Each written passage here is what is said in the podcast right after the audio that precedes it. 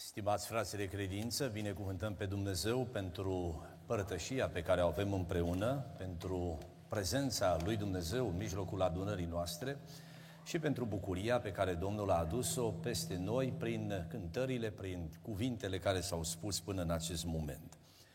Acum e potrivit să deschidem Scriptura și să citim din Epistola 1 Ioan, vom citi primul capitol, vom citi Cuvântul lui Dumnezeu începând cu versetul 4 și apoi vom continua citirea și din capitolul 2 câteva versete. Să ascultăm Cuvântul Domnului. Vestea pe care am auzit-o de la El și pe care vă propovăduim este că Dumnezeu e lumină și în El nu este întuneric. Dacă zicem că avem părtășie cu El și umblăm în întuneric, mințim și nu trăim adevărul. Dar dacă umblăm în lumină, după cum El însuși este în lumină, avem părtășie unii cu alții și sângele lui Isus Hristos, Fiul lui, ne curățe de orice păcat. Dacă zicem că nu avem păcat, ne înșelăm singuri și adevărul nu este în noi.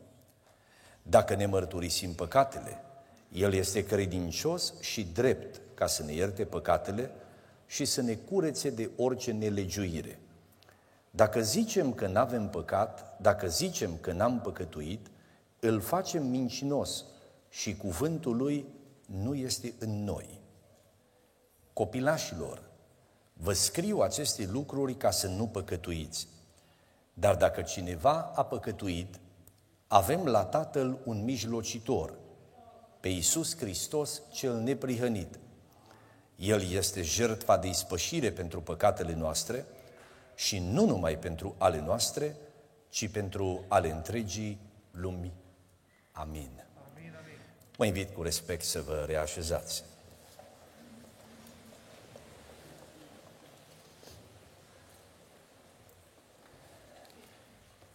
Stimați frați de credință, în această după masă, zi plecată spre seară, mulțumesc lui Dumnezeu că sunt prezent împreună cu dumneavoastră la închinare.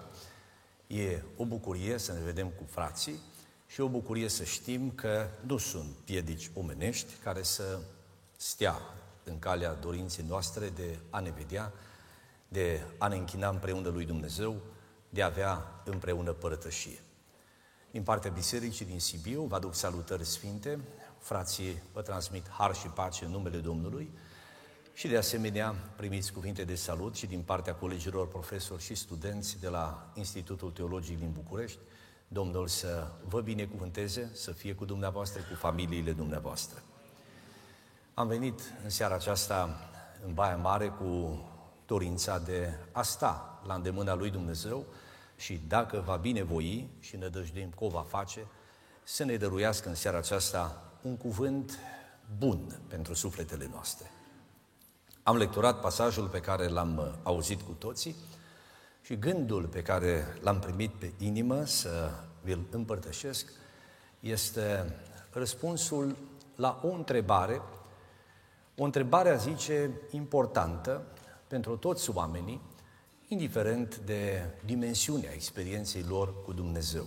Întrebarea este, cum pot ști că Dumnezeu îmi iartă păcatele?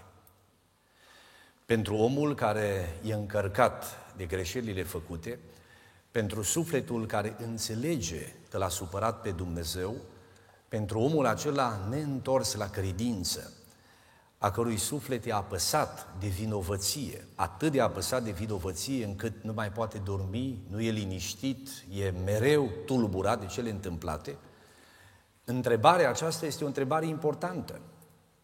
Până la urma urmei, pacea sufletească depinde de iertarea păcatelor. Omul împovărat n-are pace și bucuria depinde de iertarea păcatelor. De unde bucurie dacă sufletul, conștiința este tulburat, sunt tulburate, sunt apăsate.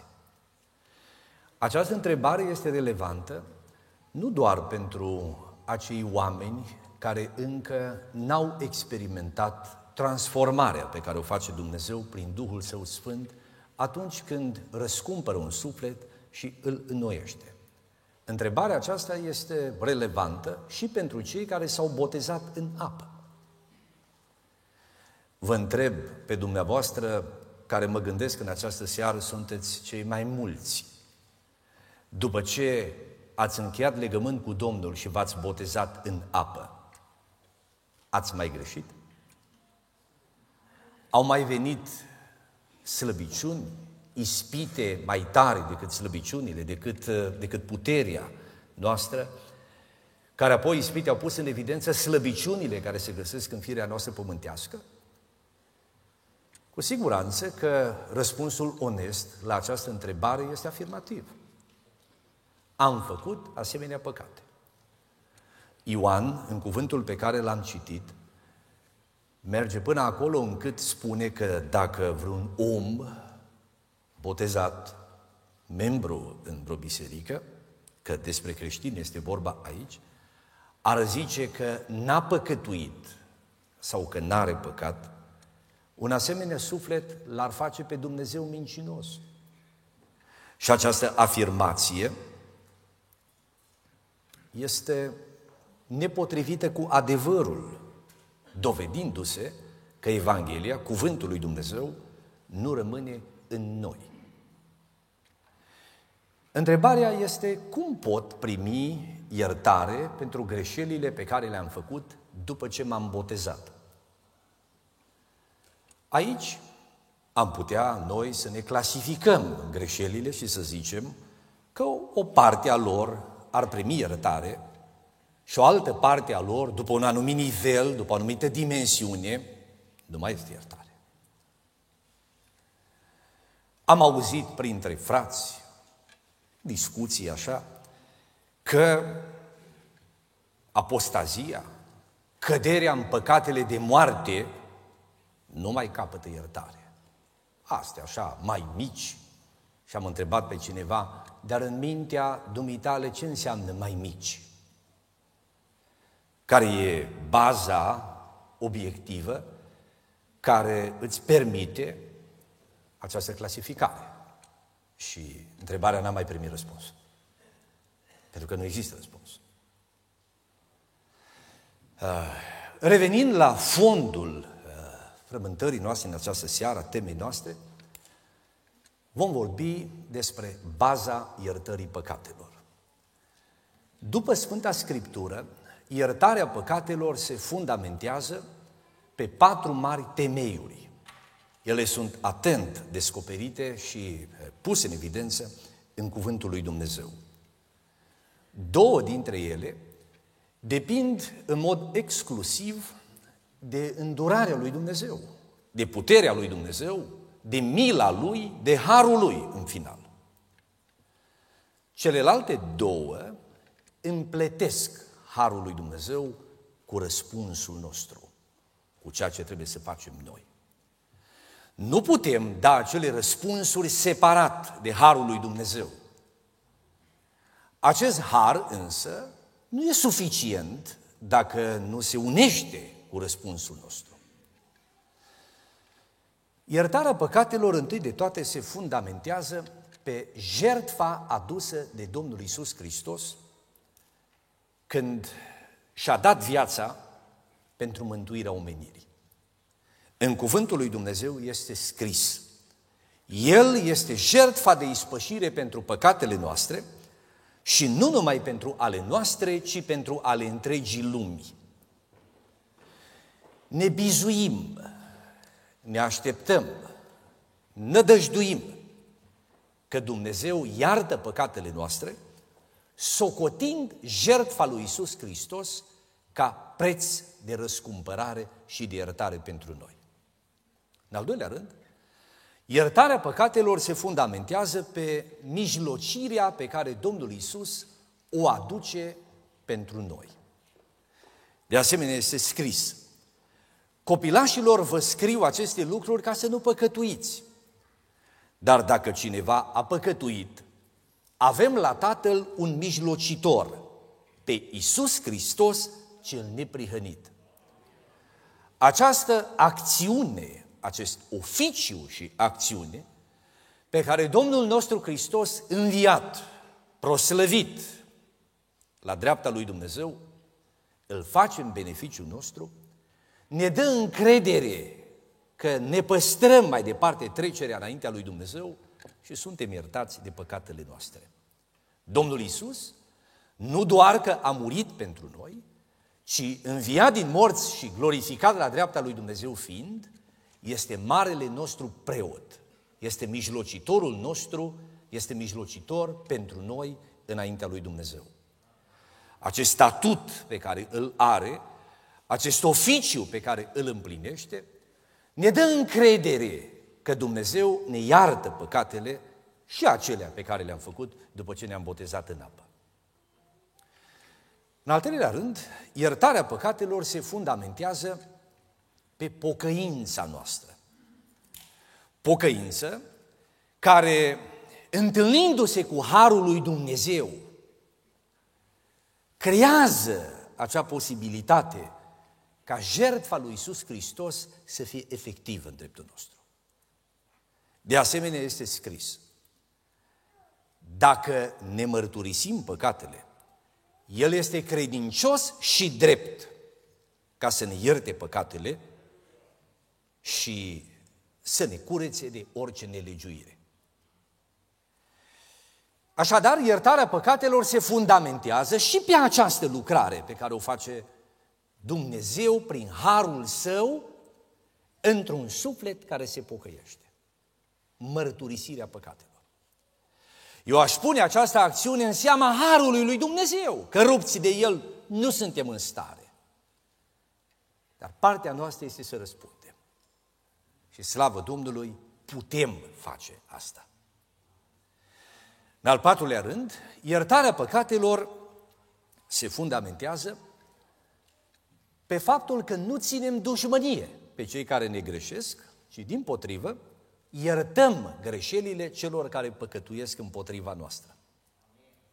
De asemenea este scris, Domnul Isus a spus, dacă iertați oamenilor greșelile lor, și Tatăl vostru cel ceresc vă va ierta greșelile voastre. Dar dacă nu iertați oamenilor greșelile lor, a continuat Domnul Isus spunând, nici Tatăl vostru cel ceresc nu vă va ierta greșelile voastre. Punând împreună aceste patru afirmații, care constituie baza iertării păcatelor, vom spune că iertarea păcatelor noastre se bazează mai întâi pe jertfa Domnului Isus, apoi pe mijlocirea pe care El o aduce pentru noi, apoi pe pocăința exprimată prin mărturisirea păcatelor și în final prin iertarea celor care ne greșesc nouă. Acum, după ce am enunțat aceste adevăruri, cu îngăduința dumneavoastră, haideți să le aprofundăm așa cum ele se găsesc în cuvintele Scripturilor, în cuvintele lui Dumnezeu. Întâi de toate, cum am spus, iertarea păcatelor se fundamentează pe jertfa de ispășire adusă de Domnul Isus Hristos. Revin asupra pasajului pe care l-am citit. Ascultați, vă rog. Copilașilor, spune Ioan. E limpede că aici se adresează creștinilor, celor care s-au botezat. Este vorba de copiii lui Dumnezeu. Copilașilor vă scriu aceste lucruri ca să nu păcătuiți. E limpede că voia lui Dumnezeu pentru un om care s-a întors la credință e să nu mai păcătuiască. E limpede că acel creștin a înțeles acest lucru. Și nu numai că l-a înțeles, dar și-a pus pe inimă în mod ferm hotărârea să urmeze pe Domnul Isus și niciodată să nu mai păcătuiască. Dar cu toate acestea, din rațiuni și rațiuni sau nerațiuni de cele mai multe ori, se întâmplă că a greșit. Ioan trece peste circumstanțele care ar fi putut determina asemenea stări și continuă zicând doar așa. Dar dacă cineva a păcătuit. E posibil ca cineva să fi păcătuit, Dacă cineva a păcătuit, spune Ioan, avem la Tatăl un mijlocitor, pe Iisus Hristos cel neprihănit. Înainte de a vorbi despre asta, asta este vârful, cum am zice, apărării lui Dumnezeu pentru noi, înainte de a aprofunda acest vârf, se vorbește despre bază. Și auziți, El, Iisus Hristos, este jertfa de ispășire pentru păcatele noastre, ale creștinilor. Și nu numai pentru ale noastre, ale creștinilor, ci pentru ale întregii lumii. Că și noi, care acum ne numim, suntem creștini, cândva am fost neîntorși la Dumnezeu. Și prin harul și jertfa lui Hristos am fost primiți în poporul lui Dumnezeu. Și acum această jertfă unește oameni și din lume și din biserică și face din ei un singur popor, poporul lui Dumnezeu. Iertarea păcatelor oameni buni se fundamentează pe această operă adusă de Domnul Isus, jertfa lui de ispășire. În capitolul 4, cu versetul 10 din aceeași epistolă a lui Ioan, el zice așa, Dragostea stă nu în faptul că noi am iubit pe Dumnezeu, ci în faptul că El ne-a iubit pe noi și a trimis pe Fiul Său ca jertfă de ispășire pentru păcatele noastre. Ca în epistola 1 Petru, cuvântul lui Dumnezeu, epistola 2 Petru, cuvântul lui Dumnezeu să spună în capitolul 2, versetul 24 așa. 1 Petru 2, 24. El a purtat păcatele noastre în trupul său pe lemn pentru ca noi, fiind morți față de păcate, să trăim pentru neprihănire, prin rănile Lui ați fost vindecați. Vă rog să observați acest cuvânt. El, Isus, a purtat păcatele noastre în trupul Său pe lemn, adică pe cruce. Din cauza acestei lucrări făcute de Domnul Isus, ne putem aștepta ca păcatele să ne fie iertate. Altfel, ne sunt puse în față în ziua judecății și dăm seamă de ele. Dar slavă lui Dumnezeu că această acțiune numită jertfirea lui Isus Hristos s-a săvârșit independent de voința noastră, în baza iubirii lui Dumnezeu și a planului său de mântuire făcut pentru noi. Și de aici ne vine iertarea. Efectele acestei jertfe sunt grozave. Apostolul, în epistola către evrei, în capitolul 9, versetul 27, chiar de la versetul 26, spune așa. Acum, la sfârșitul viacurilor, citim doar această parte, s-a arătat, despre Domnul Isus este vorba, s-a arătat o singură dată ca să șteargă păcatul prin jertfa sa. Versetul 28. Hristos, după ce a adus jertfă o singură, s-a adus jertfă o singură dată, ca să poarte păcatele multora. Iar aici, în versetul 26, spune că El, prin jertfa sa, șterge păcatul. Îl îndepărtează. Această jertfă are putere să îndepărteze păcatele oamenilor și păcatele noastre. Slăvit să fie Domnul! Din cauza acestei jertfe, a cărei efecte sunt cosmice, păcatul este îndepărtat. Dumnezeu, ne spune Apostolul Pavel, a luat decizia să ierte oamenii pe gratis adică în harul său. Noi suntem foarte familiarizați cu expresii de genul în har. Dar ce înseamnă asta? Că s-ar putea să fi devenit o limbă de lemn. Și ce înseamnă asta? Pe gratis. În har, adică în îndurarea lui, în mila lui, fără nicio contribuție din partea mea. Asta este. E o decizie luată de Dumnezeu despre care, cum spuneam, Apostolul Pavel, în epistola către romani, în capitolul 5, spune așa. Versetul 18.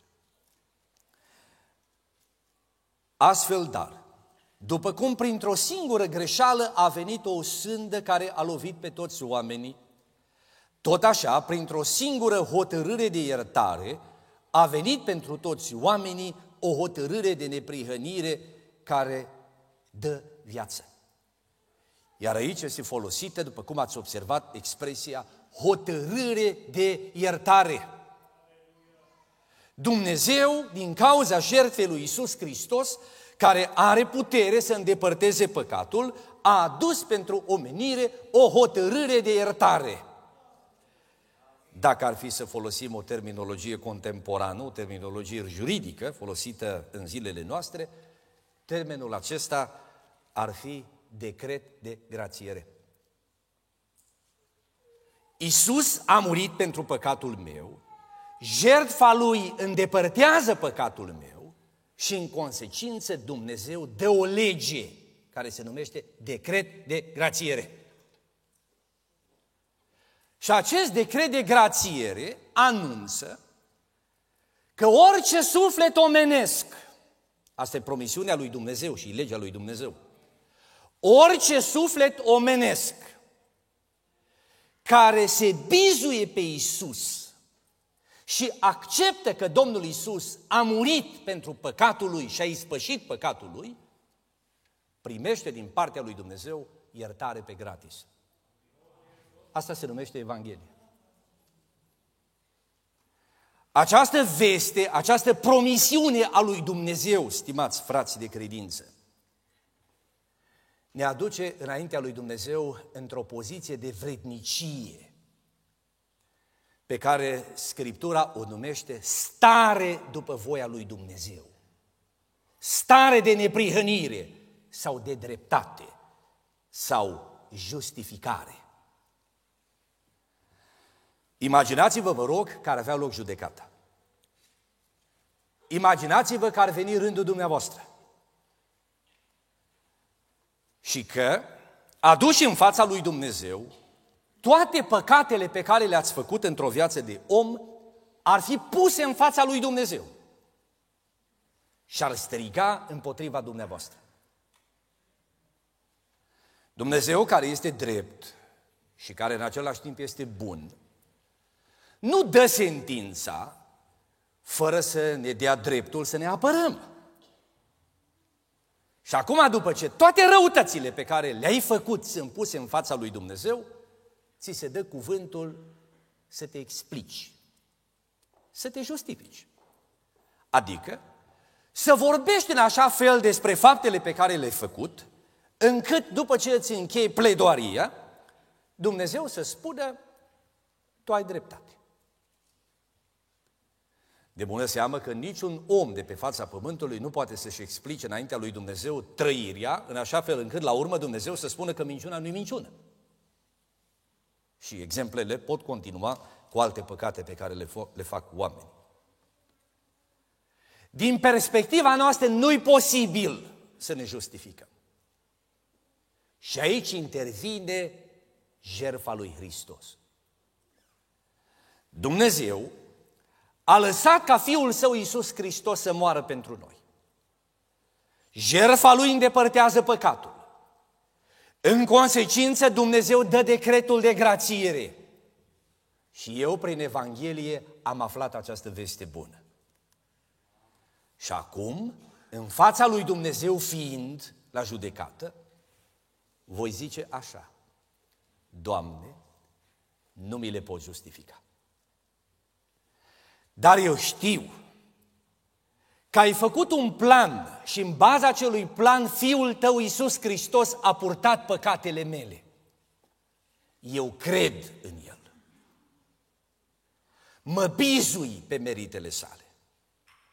Și mă bizui pe promisiunea pe care ai făcut-o, că toți cei care cred în El au viață veșnică și nu mai vin la judecată, ci trec din, via- din viață, din moarte, trec la viață, la adevărata viață, la viața veșnică. Mă bizui, Doamne, pe această promisiune. Răspunsul lui Dumnezeu este, Asta se numește justificare. Prin harul lui Dumnezeu ne socoate drepți, ne prihăniți. Frații mei, când Biblia spune că mântuirea este dată prin credință, se referă la acceptarea cu credință acestei promisiuni făcute de Dumnezeu, că sufletul care se bizuie pe Iisus Hristos primește iertare de păcate și înaintea lui Dumnezeu calificativul de om drept. Asta este Evanghelia. Iar când ne gândim la lucrurile pe care le-am făcut în trecut, la păcatele în care am căzut, chiar și după ce ne-am botezat în apă, singura cale de scăpare pe care o avem este să revenim la același izvor, la aceeași jertfă, și anume jertfa Domnului nostru Isus Hristos. Dacă dumneavoastră cunoașteți altă cale, dați-mi voi să vă spun că o, așa, o, o altă cale decât aceasta pe care am spus-o, nu duce nicăieri. Unii oameni caută să-și rezolve problema punând în balanță păcatele pe care le-au făcut cu faptele bune pe care urmează să le facă. Am greșit aici, plusez, compensând cu un lucru bun. Alții se supun la tot felul de chinuri, de fapte de ascetism, socotind că dacă se supun unor asemenea legi și fapte, vor impresiona pe Dumnezeu să ierte.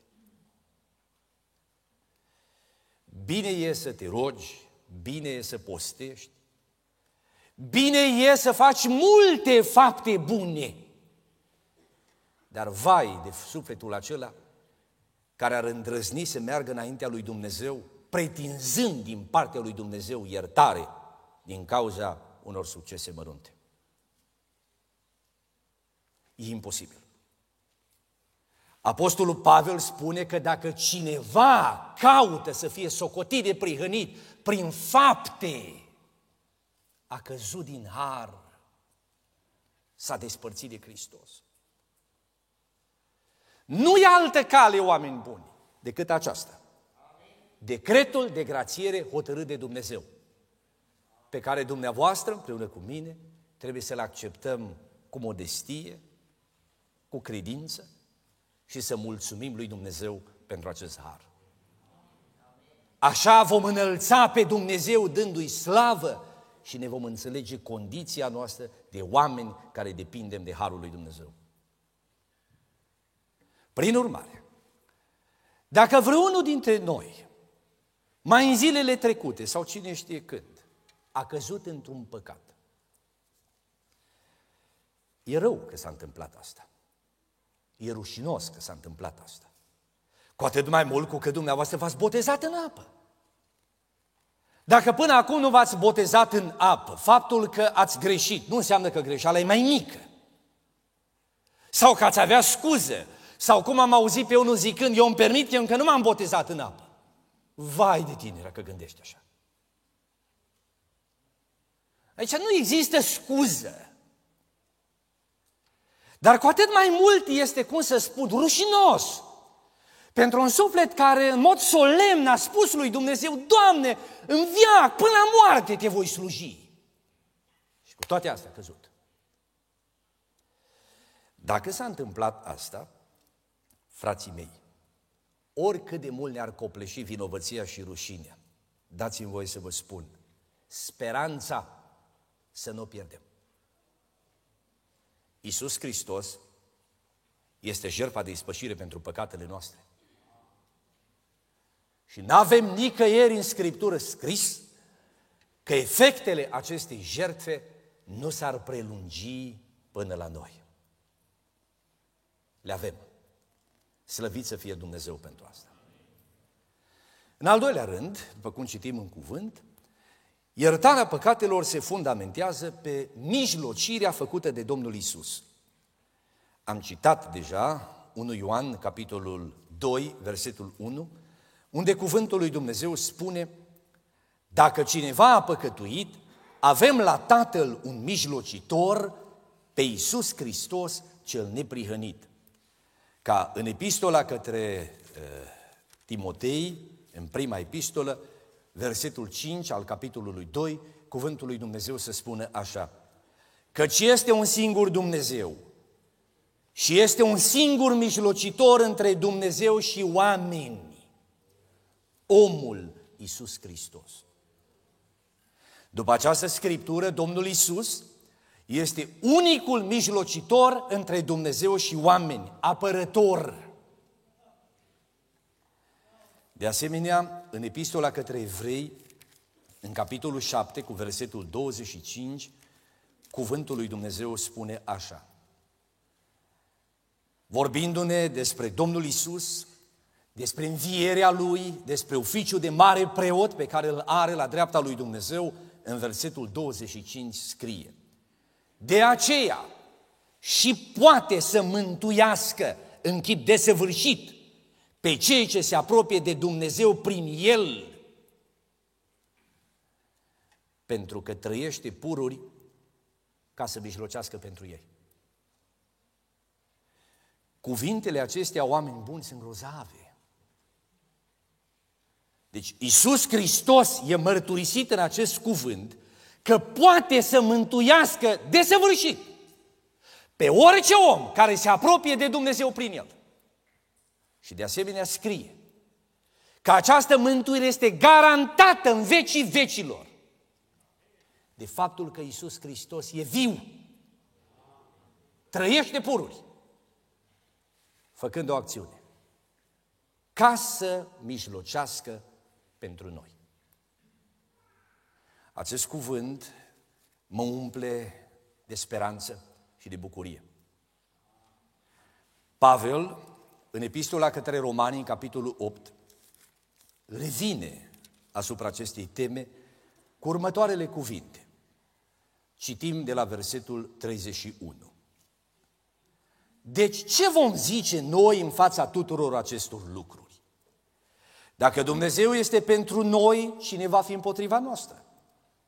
El care n-a cruțat nici chiar pe Fiul Său, ci l-a dat pentru noi toți, cum nu ne va da fără plată împreună cu El toate lucrurile?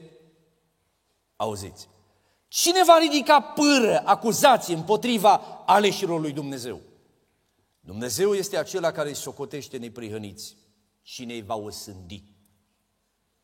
Hristos a murit Ba mai mult, El a și înviat. Stă la dreapta lui Dumnezeu și mijlocește pentru noi. Iată temeiul, adevărul obiectiv, absolut, pe care se fundamentează iertarea păcatelor noastre. Moartea lui Isus, cu valoare de ispășire a păcatelor noastre, și acțiunea lui de mijlocire, de apărare a noastră pe care o face la dreapta lui Dumnezeu pentru noi.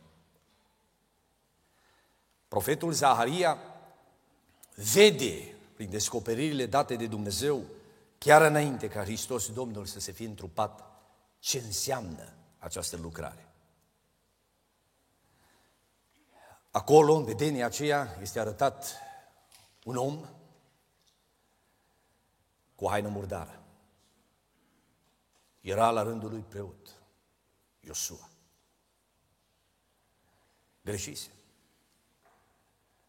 Haina murdară erau păcatele lui și aici v-aș ruga frumos, chipuiți-vă că am fi noi acolo. Diavolul era aproape și acuza.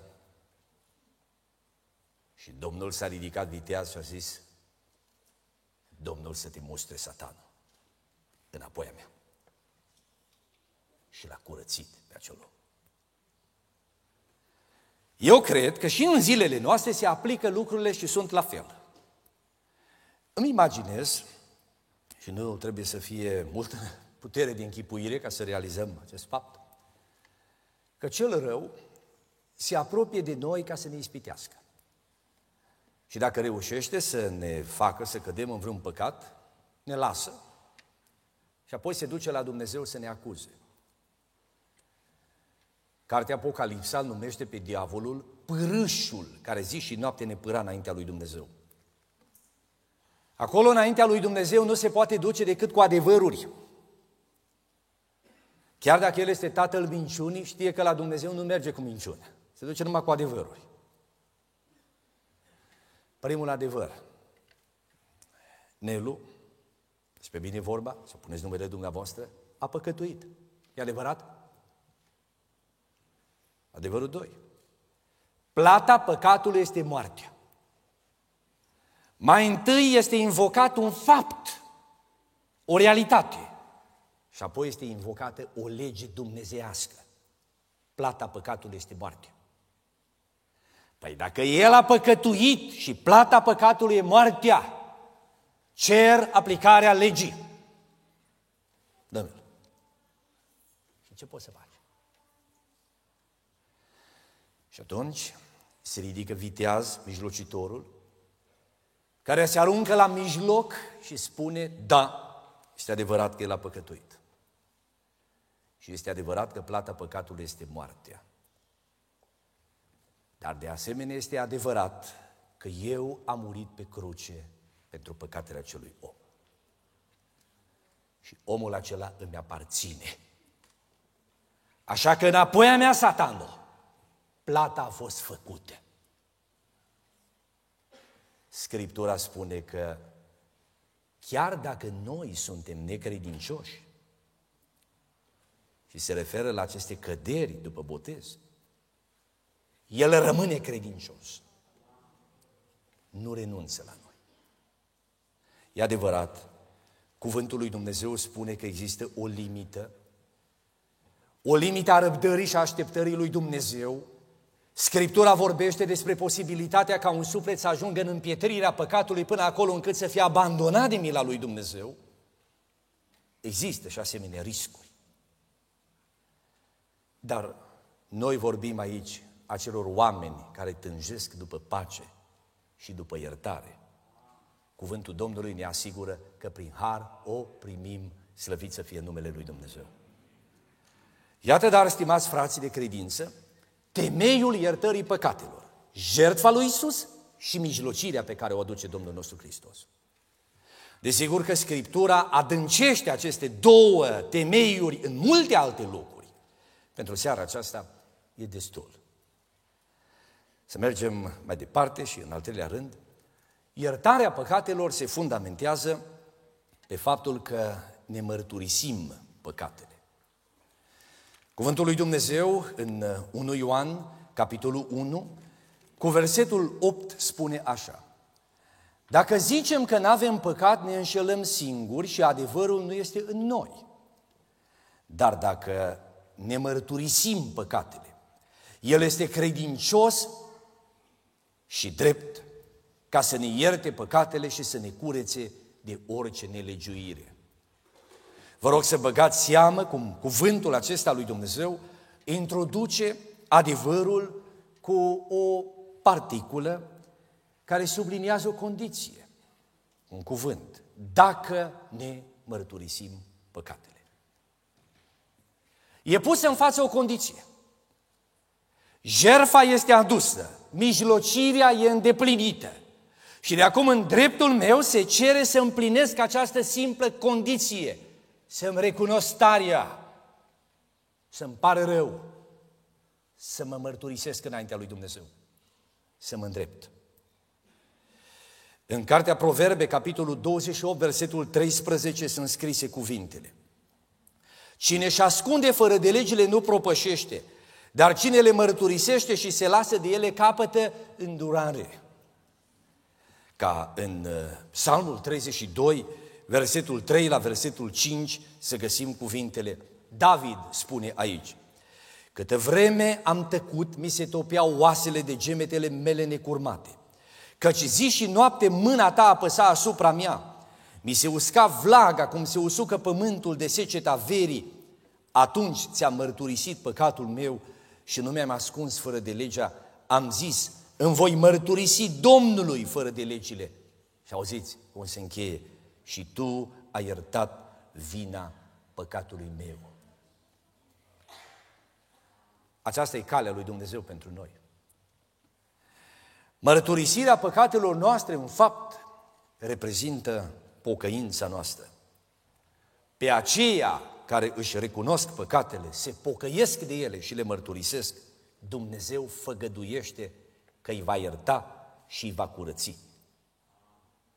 O vreme citind locul acesta din Scriptură, m-am gândit că o fi o repetiție. În alte vorbe spus același lucru. Versetul 9. Să ne ierte și să ne curețe. Dar nu e același lucru. E două adevăruri distincte. Foarte importante amândouă. Întâi de toate este iertarea și apoi este curățirea. Imaginați-vă dumneavoastră un om care pentru faptele pe care le-a făcut, să zicem fapte de tâlhărie, a ajuns să fie condamnat în pușcărie. Îl așteaptă o pediapsă, să zicem, de 8 ani. Un exemplu. Poate fi mai mult, poate fi mai puțin, depinde de faptă, depinde de legiuitor. 8 ani. După 8 ani, în țară se dă un decret de grațiere. Potrivit decretului de grațiere, acest domn, acest om închis, este eliberat. Ar mai fi trebuit să stea în pușcărie, să zicem, încă 2 ani. Dar din cauza decretului de grație este eliberat înainte de vreme și acum pleacă spre casă. Vă întreb pe dumneavoastră, când iese pe ușa pușcăriei, îmbrăcate, îmbrăcat în haine civil, de civil, urcat într-un mijloc de transport, pornit pe drumul spre casă, e iertat sau nu iertat de ce-a făcut? Este iertat. A ispășit cinci ani, dar pentru următorii doi a fost iertat. Și asta e tot. Dar întreb, curățit a fost? Imaginați-vă că ajunge acasă și înainte să fie arestat, a ocupat un serviciu și acum se duce să-și ia locul de muncă. Uh, angajatorul l-ar primi cu drag, numai că legea prevede să aducă la serviciu cazier curat. Deci nicio problemă, am fost doar grațiat. Deci repede la autorități, cere cazierul și când ia cazierul, are mare surpriză să citească pe el. Condamnat pentru fapte de tâlhărie prin procesul cu tare, execut, la șapte ani de pușcărie, executat cinci ani, eliberat în temeiul decretului de grațiere, Pe ușa pușcăriei a ieșit tâlhar iertat, nu om cinstit. Asta constată. Povestea e după el, precum coada după câine. Nu se poate scăpa de ea. Nimeni nu are încredere în el. Pare rău. Căutați-vă altceva de lucru. E dureros să constați că în timp ce ai fost iertat, omenia n-ai primit-o înapoi. Locul acesta din Scriptură, stimați frați, ne spune că cine trece prin iertarea lui Dumnezeu nu primește doar iertarea, nevinovăția, ci și omenia. I se umblă la cazier, Așa că acea cântare pe care o cântăm are și ea un noi, mă. Mi-ai șters pentru veci tot trecut. Că s-a umblat la cazier. În ochii lui Dumnezeu suntem copii ai săi, moștenitori împreună cu Hristos. Și acest lucru se săvârșește, frații surori, prin jertfa lui Isus și mijlocirea Lui, pe care noi le accesăm în dreptul nostru, în viața noastră pocăindu-ne, mărturisindu-ne de păcatele noastre. Eu cred că această mărturisire trebuie să o facem mai întâi de toate înaintea lui Dumnezeu. În rugăciunile noastre. În odaia noastră de rugăciune, sau în biserică, sau unde e fi, cu voce tare, cu lacrimi, sau șoptită, cum o fi, dar să fie din inimă. Să aduci Domnului căința și rugăciunea și mărturisirea ta. Și dacă bagi de seamă că în suflet nu ți-a venit liniște și pace, Și dacă bași de seamă că din nou revii și cazi în greșeala aceea pe care ai făcut-o și parcă te leagă ca un lanț și nu te poți scăpa, atunci e semn că trebuie să cauți un om al lui Dumnezeu la care să te duci, cu care să vorbești și împreună cu care să împlinești cuvântul care spune mărturisiți-vă păcatele unii altora, să-i spui ce te apasă. Această componentă a mărturisirii păcatelor este biblică, stimați credincioși. Se va proba cu adevărat profunzimea căinței, a pocăinței noastre, când vom fi în stare să dăm pe față răul în care am căzut, asumându-ne-l prin mărturisire și în fața unui om al lui Dumnezeu. Ah, personal, am trăit povara acestei experiențe. Și nu numai odată. Vă voi spune cum am trăit-o odată. Ah, mă întorsesem la Dumnezeu de ceva vreme. Dumnezeu mă botezase cu Duhul Sfânt, eram botezat în apă. Pe vremea aceea eram elev la un liceu, cred că eram în clasa 12 Era o iarnă grozavă. În căminul de elevi, internatul școlar la care eu stăteam, încălzirea dată de la mă rog, sistemul de termoficare lăsa foarte mult de dorit. Și iarnă fiind, am învățat unii de la alții, ne-am improvizat un reșou. Nu prea era voie, dacă te prindea cu el în cameră, riscai să fii dat afară din cămin. Da, până la urmă ne mai tolerau. S-a întâmplat că într-o zi, fiind în camera mea singur, ceilalți colegi erau plecați în treburile lor, am tras reșoul acesta sub masă ca să facă mai bine cald și cu cărțile mele pe masă stăteam și îmi făceam temele. Atât am putut, am putut auzi pe cineva, un coleg, zicând, control de la pompieri, că l-o ținut gura în capătul coridorului. Trase pe ușa după el într-o cameră, nimeni nu mai știu cine o strigat, o dat alarmă. Cum camera noastră era chiar pe colț, n-am avut vreme să-l ascund. Numai l-am băgat sub pat și am tras pătura pe marginea patului și bătut la ușă, domnul pedagog, împreună cu un ofițer la pompieri. Și au mai zis, nu mai țiu minte toate, dar țin minte că mi-a pus o întrebare. Aveți reșou? E atâta mi-a fost de frică. Am zis, n-avem reșou.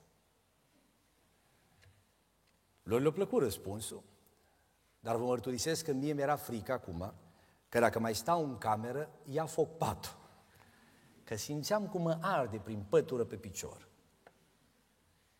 Și am zis, n-avem reșou. Botezat în apă, botezat cu Duhul Sfânt. Ei au plecat în drumul lor, eu am simțit că ceva nu e în regulă. pot să-mi bată inima. Expresia aceasta din Biblie, i-a bătut inima, înseamnă că l-a mustrat conștiința. Așa s-ar traduce în limbaj contemporan. L-a mustrat conștiința. I-a bătut inima. Eh, asta ca asta. Dar după ce mi-am mai liniștit eu, eh, am rezolvat treburile acelea și am mers să mă rog.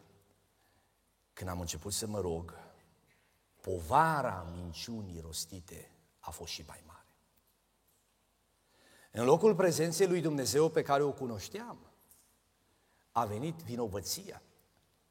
O stare de uscăciune, de distanțare, de separare de Dumnezeu. Ce pot să plâng.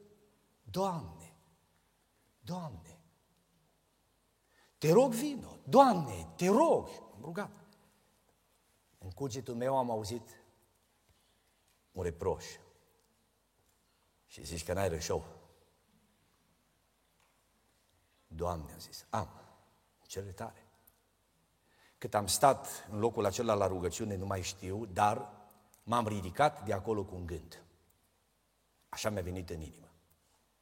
Te vei duce la conducătorul adunării și îi vei spune că ai mințit.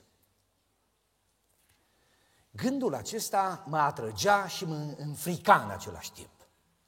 Cum să știe și fratele? Să schimbe părerea despre mine. Oare ce să se întâmple cu mine dacă îi spun? Oare nu-i mai bine să țin gura? Atât de puternic a fost acel gând încât nu i-am rezistat. M-am luat către casa fratelui Ioan Brie, și al cheamă și pe dânsul, conducătorul bisericii din sat. Era pe atunci. Un om priceput la suflete. Când m-a văzut, cum a știut ce mă doare. M-a pus pe scaun și a început să mă întrebe. A fost ușor când a început el să lucreze cu sufletul meu. După aceea s-a rugat cu mine. M-a luat în brațe și mi-a spus, ascultă-mă, cât te-ai trăi pe fața pământului să nu mai minți? Acum te-ai pocăit, te-ai mărturisit, Dumnezeu te iartă. Frații mei, a venit pe mine o bucurie. Când am ieșit din casa fratelui și am luat-o pe drum, era un pant așa, în sat acolo spre casa noastră, și că aveam aripi la picioare, atâta de ușor am plecat. Bucuros! Liber! Am știut, în viața asta nu mai îmi face vie probleme.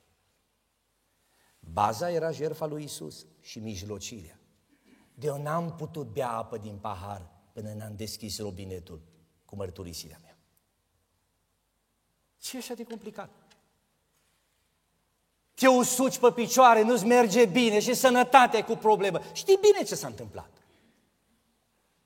Te învârți de pe o parte pe alta și te întrebi oare cum scap? Te ruga lui Dumnezeu și tot pace n-ai. Ce vrei să faci acum? Te faci frate cu Iuda?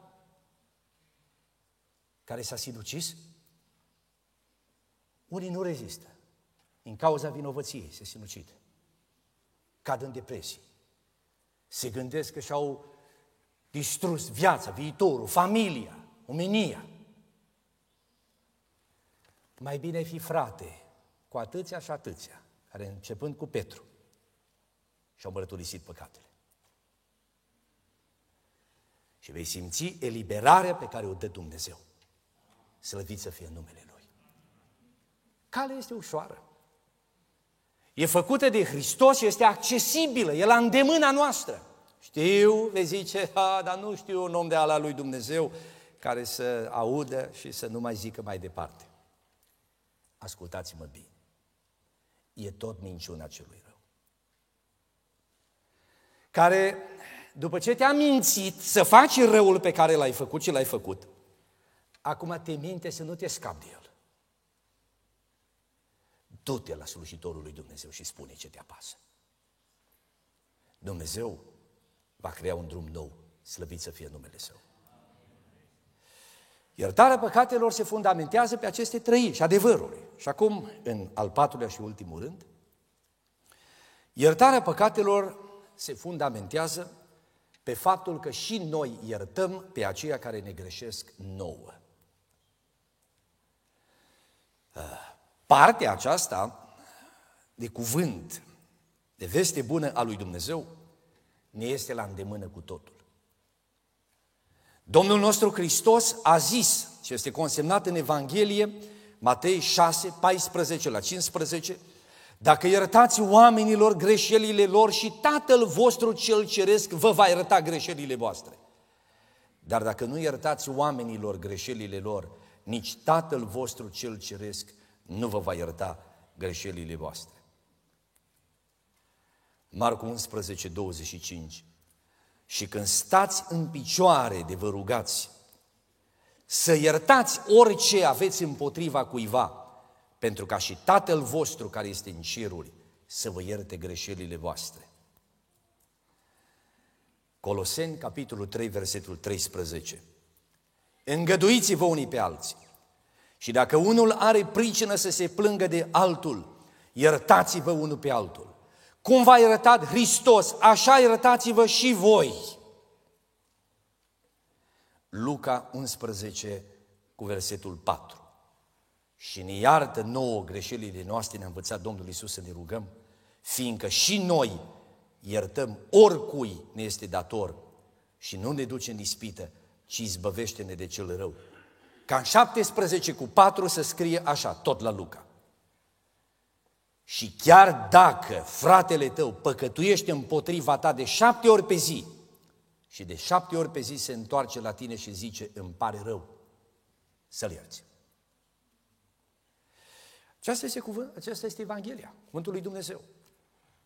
Adevărul care se extrage din acest cuvânt este că Dumnezeu ne cere să iertăm fără limită pe cei care ne greșesc.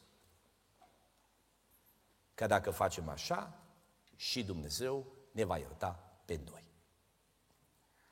În rugăciunea Tatăl nostru găsim cuvintele, așa ne-a învățat Isus să ne rugăm, și ne iartă nouă greșelile noastre, precum și noi iertăm greșiților noștri. Pe fond, stimați frați, e un argument major pe care oamenii credincioși îl aduc înaintea lui Dumnezeu în rugăciune ca să ceară de la Dumnezeu iertare. Nu cred că la mijloc e blestem. Cum a zis cineva zicând, eu nu mă rog rugăciunea Tatăl nostru. Nu vreau să-mi fac așa Dumnezeu. Îți va face cum e legea lui, nu cum e gândul tău.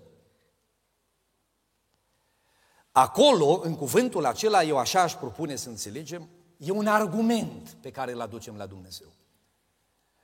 Cugetul mi-a apăsat, am greșit și acum mă duc lui Dumnezeu în rugăciune să-i cer iertare. La Dumnezeu în rugăciune să-i cer iertare. Și El îmi zice, te iert dacă aduci pentru tine un temei. Și Doamne, de unde temei? Trebuie să aduci unul. Și atunci îi spune așa, Doamne, în spiritul rugăciunii Tatăl nostru. Îți aduce aminte cum eram pe drum cu fratele, să zicem, un frate, Vasile. Îți aduce aminte? Da. Și ai văzut cum m-a jignit și m-a păgubit și cum a vorbit și câtă atingere ea mi-a făcut? Da.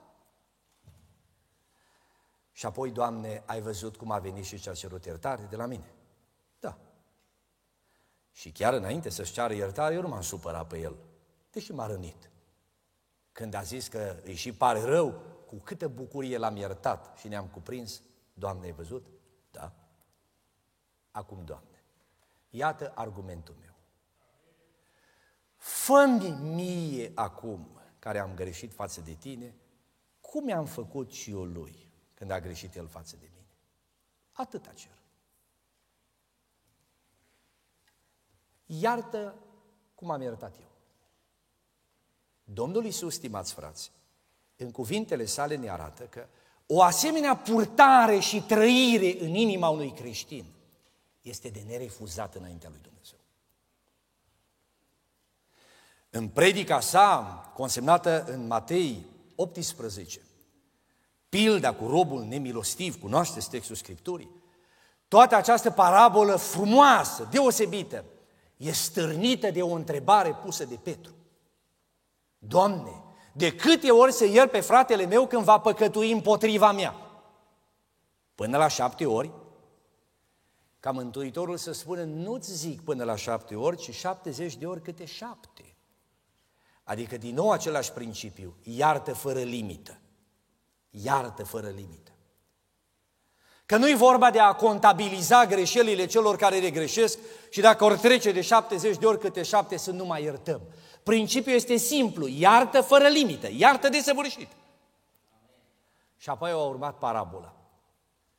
Cu acel rob care datora stăpânului său 10.000 de talanți, datoria nu și-a putea plăti și atunci stăpânul a apelat la executare silită. Să fie vândut el la lui, să se recupereze ce se poate din pagubă și gata. Ajunge cu îndurarea. Disperat și fără ieșire, omul acela nefericit a cerut păsuire și spre surpriza lui, în loc de păsuire, a primit iertare. Stăpânul i-a șters toată datoria. Vă puteți imagina emoția, bucuria, entuziasmul cu care a plecat spre casă omul acesta, scăpat de o așa datorie mare și scos la loc larg? Pe drum a dat ochii cu unul care îi datora o sumă foarte mică, 100 de lei. Dăm banii. Și omul a zis, n-am. Acum era el creditorul. Bai dai, Păi mai îngăduie-mă, mai uite, am, la următorul, lasă, nici nu discutăm. Și s-a purtat rău de tot.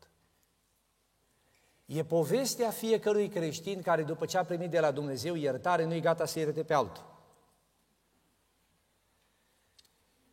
S-a purtat rău, a apelat și el la executare silită, nu s-a arătat deloc îngăduitor și iertător. Vorba s-a dus între oameni și stăpânul a aflat. Și după ce a aflat, ne spune Iisus, că l-a chemat pe acest rob și i-a vorbit aspru. I-a zis așa, rob viclean și rău. Eu te-am iertat că m-ai rugat. Nu se cădea să ieri și tu? Și acum, pentru că n-ai iertat, stăpânul s-a mâniat atunci. A dat cu pumnul în masă. Și a zis celor cu arhiva, ia scoateți din arhivă cea slovere. Că te-mi datora nemernicul ăsta. Zece mii, stăpâne, să plătească zece mii. Păi n-are. Atunci dați-l pe mâna torționarilor, că am eu aici de ei care știu să stoarcă. Pe mâna chinuitorilor, a torționarilor. Să fie torturat, chinuit, până plătește tot. A ce crede el? Și s-au înfiorat toți. Și au zis, îți dreptele cele astea. Ca apoi Iisus să se uite la ucenicii lui și să le zică, dragii mei, tot așa. Va face și Tatăl vostru cel ceresc. Cu fiecare din voi care nu iartă din toată inima pe fratele său. Și ce înseamnă asta? În fapt. Imaginați-vă că după 20 de ani de umblare pe calea lui Isus, ți se împietrește inima și ajuns într-un conflict în care n-ai vrut. Ajunge că te-a păgubit și te-a lovit, mai ți-a și infectat inima și ți-a umplut-o de amărăciune și de dușmănie și de dor de răzbunare și acum starea aia, paguba, cu plată, cu amărăciunea și cu iertarea și dușmănia, parcă amplifică răutatea aia, nici liniște și somn n-ai. Pentru că aș vrea să spun aici ceva, dacă într-adevăr cineva este eliberat după ce ierți, acela ești tu. Iertare înseamnă să dai drumul la prizonieri. Și toți cei care dau drumul la prizonieri, iertând, descoperă că prizonierii ăia mari erau ei. Ei erau prizonieri. Hmm. După 20 de ani de pocăință, ți se împetrește inima și nu vrei să ierți. Potrivit parabolei cu robul nemilostiv, Dumnezeu anulează iertarea păcatelor dată ție de când ești pe lume până acum. Toate cele pe care le-ai făcut până să te botezi sunt reactivate și puse în dreptul tău. Toate cele făcute după ce te-ai botezat și pentru care ai fost iertat sunt reactivate și puse în față. Datoria ta, ascunsă în ceasloavele milei lui Dumnezeu și acoperită în jertfa lui Hristos și nebăgată în seamă. Dar cu dușmânia, cu amărăciunea, cu ranchiuna și cu dorul tău de răzbunare, cu mâniile și răzvrătirile sufletului tău însetat după dreptate omenească, deschizi ceasloavele alea și ceri să plătești datoria. Spune dacă nu e nebunia asta. Asta zice pilda. Ca în ochii lui Dumnezeu să fii ca unul care în viac nu a făcut nicio rugăciune. Să fii ca unul care n-a crezut și nu crede în Dumnezeu. Ca mai rău decât ateul acela care măcar nu a știut. Deci implicațiile sunt majore.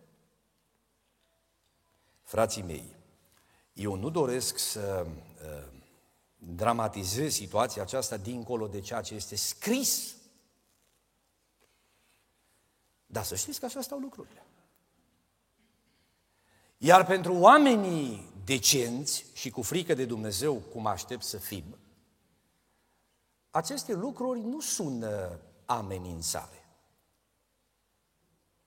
ci ca atenționare. Păi dacă dumneata șofer, cum se cade fiind, te duci cu mașina pe drum și în față găsești, mai ales cum se merge aici, că te sigă tu marmație, câte curbe nu sunt, și noapte, și ceață, și e un semn, curbă deosebit de periculoasă. Păi ce faci dumneata când vezi semnul acela? Te nervezi pe poliție, pe primar, pe cine le-a pus acolo? Sau înțelegi mesajul și te ferești de primejdie? Păi așa și cu astea. Copiii lui Dumnezeu văd semnele și se rețin. Înțeleg cum funcționează principiile iertării și se uită la partea lor pozitivă. De ce să te uiți la partea asta că nu ești iertat dacă nu ierți? Când te-ai uitat la cealaltă, te putea uita. Dacă ierți din toată inima, ți se va ierta și ție. Că acolo este Evanghelia. Eu n-aș îndrăzni să propun să înțelegem că iertarea lui Dumnezeu am putea o cumpăra la schimb cu iertarea pe care o dăm noi, celor care ne greșesc. Dacă așa ar funcționa lucrurile, n-ar mai fi fost nevoie să moară Domnul Isus pe cruce. Și aș zice că altfel ar trebui luate acestea. Iertarea e înființată de Isus Hristos prin jertfa sa și confirmată de decretul de grațiere dat de Dumnezeu. Acolo e sursa. De acolo se naște iertarea. Ea e soarele acela din care vine lumina. Lumina iertării. Mijlocirea lui Isus e acea garanție că ce s-a promis atunci rămâne valid. Faptul că Isus e viu în vecii vecilor și mijlocește pentru noi, girează în fața întregului univers, a îngerilor și a demonilor, că vorba lui Dumnezeu rămâne vorbă. Iertarea rămâne iertare. Punct. Eu o primesc pocăindu-mă. Și faptul că după ce am primit-o prin pocăință, faptul că iert pe cei care îngreșesc, adică împart iertarea primită cu alții, spiritul și harul ei lucrează prin mine, înnoindu-mi viața, garantează că rămâne peste mine iertarea dată. Altfel, îi se ia. După cum vedeți, robul acela a fost iertat, nu pentru că la rândul lui a iertat 100 de lei. A fost iertat mai înainte și pe gratis. Dar iertarea a rămas validă, ar fi rămas validă, dacă la, la rândul lui ierta suta aia. Pentru că n-a vrut să ierte, iertarea dată pe gratis i-a fost anulată. Cu alte cuvinte, din cuvintele tale vei fi ieșit nevinovat și din cuvintele tale vei ieși vinovat. Exact așa a spus Isus. Și așa funcționează. Și acum, stimați frați și stimate surori, încheind cuvântul, care a fost în seara aceasta mai lung, fratele păstor a fost generos cu mine și mi-a dat vreme mai multă. Înainte să ne despărțim, sigur că ne șade bine să ne rugăm. Iertarea păcatelor noastre făcute înainte sau după botez se fundamentează pe jertfa lui Isus, pe mijlocirea Domnului Isus, pe pocăința noastră exprimată în mărturisire și pe faptul că ne iertăm unii altora greșelile. Eu știu că e posibil ca pe inima cuiva să vină o stare de împietrire, de neputință. Suflete de oameni care spun, aș vrea, dar nu pot. Eu personal am consiliat asemenea oameni. Aici e nevoie să chemăm peste noi Harul lui Dumnezeu. Dacă simțiți că inima dumneavoastră nu vrea ceea ce mintea dumneavoastră luminată de Scriptură îi cere, vă chem în seara aceasta să venim cu mintea noastră și cu inima noastră împietrită la Hristos și să-i cerem să o modeleze prin Duhul Său cel Sfânt. Fă pace, iartă și bucură-te în felul acesta de promisiunea că și peste tine va rămâne iertarea lui Dumnezeu. Dincolo de aceste cuvinte, haideți să ne ridicăm acum în picioare, dincolo de aceste cuvinte, stimați frați, rămâne ca Duhul Sfânt al lui Dumnezeu să adâncească în sufletele noastre în rugăciunea pe care o facem adevărului. Amin. Să ne rugăm.